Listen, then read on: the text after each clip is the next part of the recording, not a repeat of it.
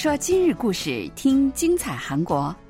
안녕하세요，听众朋友，大家好，这里是韩国国际广播电台的今日首尔节目。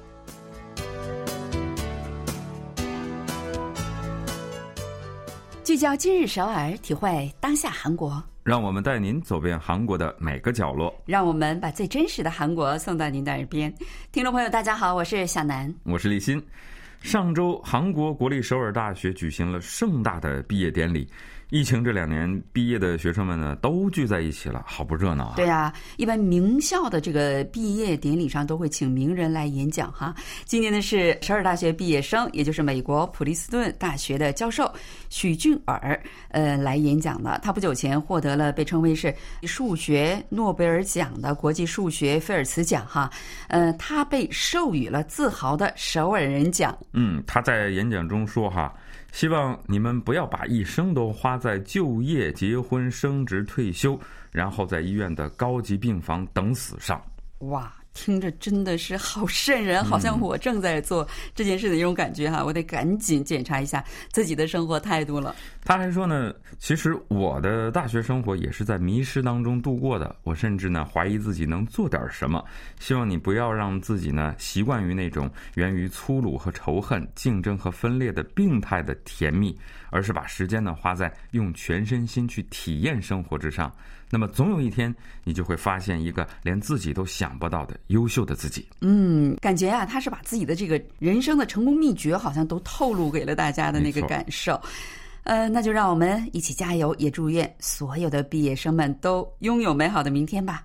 好了，那咱今天呀，又要给大家介绍什么消息呢？随着奇怪的律师于英语的热播呢，近来电视剧中出现的物品和外景地也纷纷的成为热门的景点。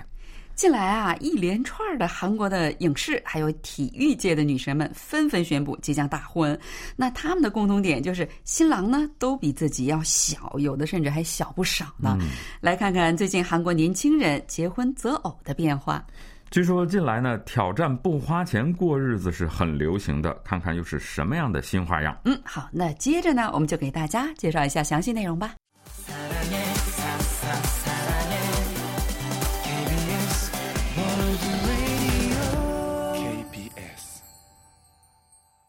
近来啊，韩国最热门的电视剧恐怕就是《奇怪的律师于英语》了。大家一见面呢，话题总会拐到这个于英语身上去。对，这个剧的这个设定本身就很有创意哈，因为大家一般都会觉得律师这个职业在韩国是门槛太高了，嗯，就连非残疾人都很难高攀呐，更不用说是残疾人，特别是像他这种自闭症的患者了哈。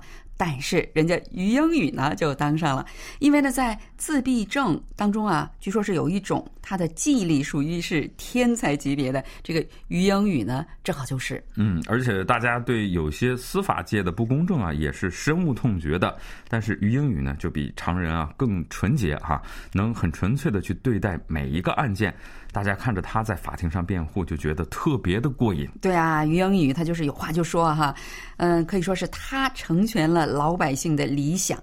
据说这个于英语在海外也是人气爆棚，不久前就在泰国居然举办了一个于英语紫菜包饭比赛。嗯，于英语的父亲就是经营着一家紫菜包饭的饭馆啊，因为这个紫菜包饭呢是于英语最爱的食物了。嗯，对他爱吃紫菜包饭的这个原因也听起来特别的可爱。他说啊。因为里面的这个食材啊，我都能看得清清楚楚，所以吃着好吃。嗯，食材看得清楚和好吃之间到底有什么关系啊？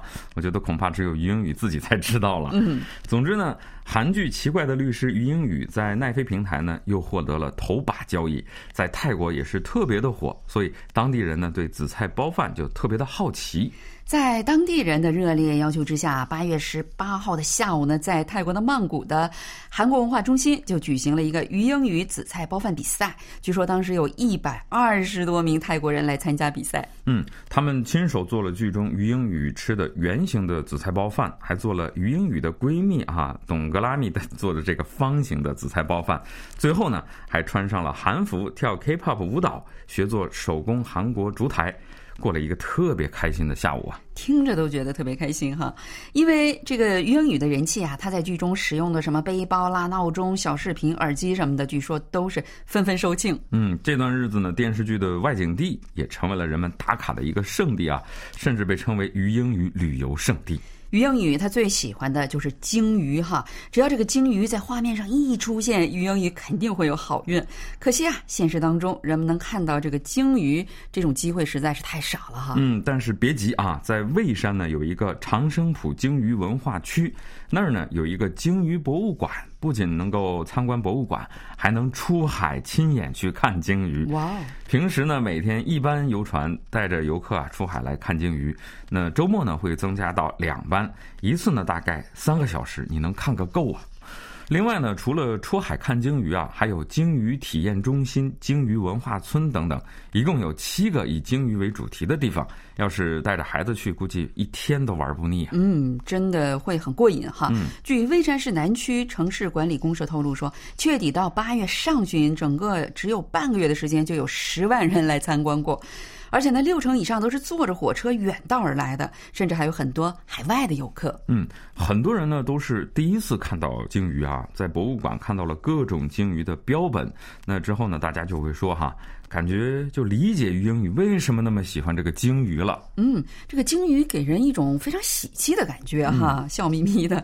不知道大家还记不记得哈？其中有两集讲的是，就是一个农村，这个居民们他们就拒绝把村子做大开发，要求呢保全自己故乡这样的一个故事。嗯，这个故事的外景地就是昌原市的东部村。那剧中村口的那棵五百年树龄的朴树呢，就是故事的主题了啊。七月份电视剧播出之后，每天都有大批的游客特地前来这个村儿啊，就是为了看这棵树。剧中于英语和他的亲生母亲在这棵树下的这个对话，哈，也给人的印象特别的深刻。他们都说啊，非常感谢这个大树给自己带来了很多很多人生的启示和灵感。嗯，很多游客来看这个古树啊，也是为了能得到一点人生的启迪吧，哈。游客卢先生呢，他就说哈。这树太伟岸了，感觉来这一趟是很值的。不过呢，原本一个安静的村庄，一夜之间突然是天天人满为患，也着实让这些村民们觉得有一点不知所措了。对呀，还有一些小朋友们，他们来了之后啊，随地丢的一些什么冰糕、这个什么包装啊，这个垃圾也是随地可见。尤其是这个小村庄，哪有那么多停车位？你说是吧？到处的这个汽车也真的是让村里人特别的头疼。那就见证了人怕出名哈，猪怕壮的这么一个瞬间了。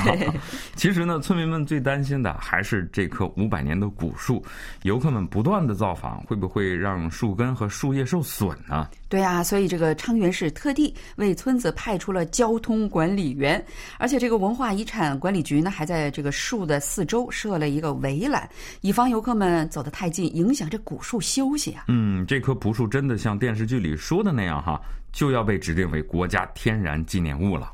真的太好了哈！一部好的电视剧可以给人们带来这么大的影响，可见为什么人类的文化产业会经久不衰了哈。好了，那咱们来听首歌怎么样啊？为大家带来这首 B to B 演唱的《没关系》啊，请不要走开，我们稍后回来。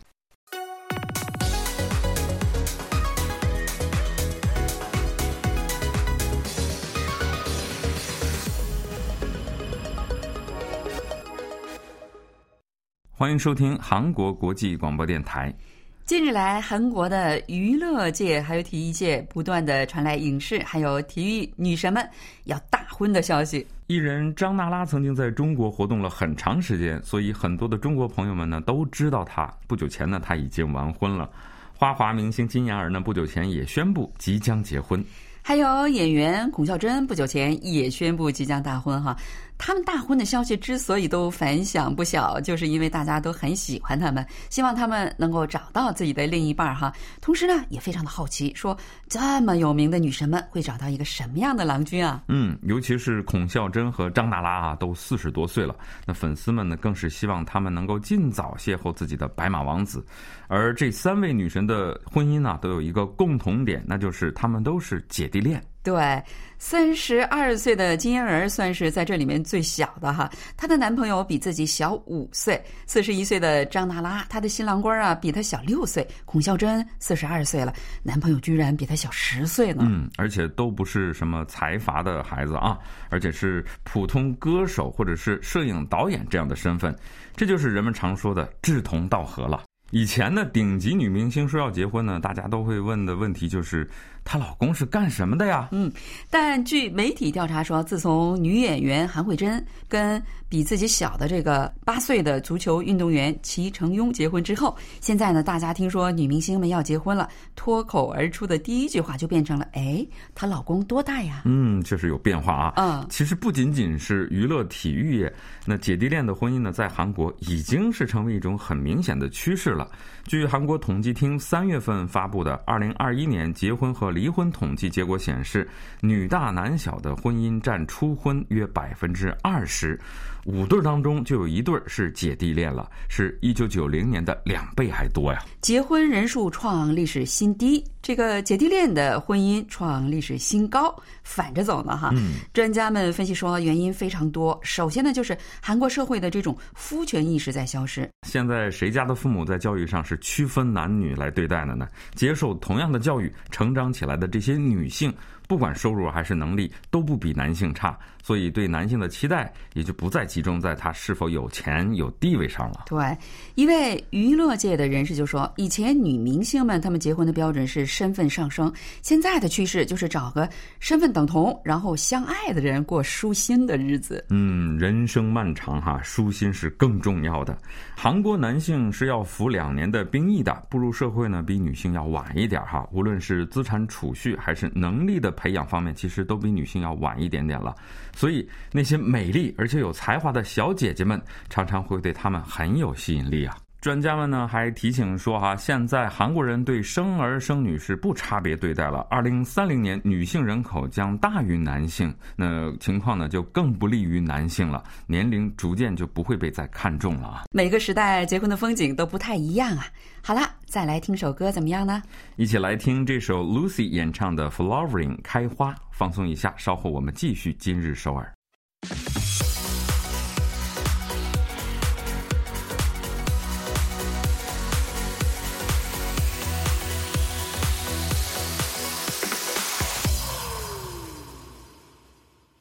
迎收听韩国国际广播电台。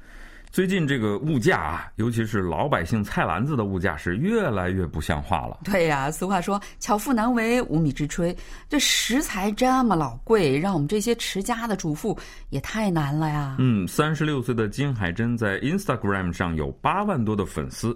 她之所以一下子红了起来呢，是因为啊，她特别会过日子，让很多人都想跟她学学怎么不花钱还能吃好喝好。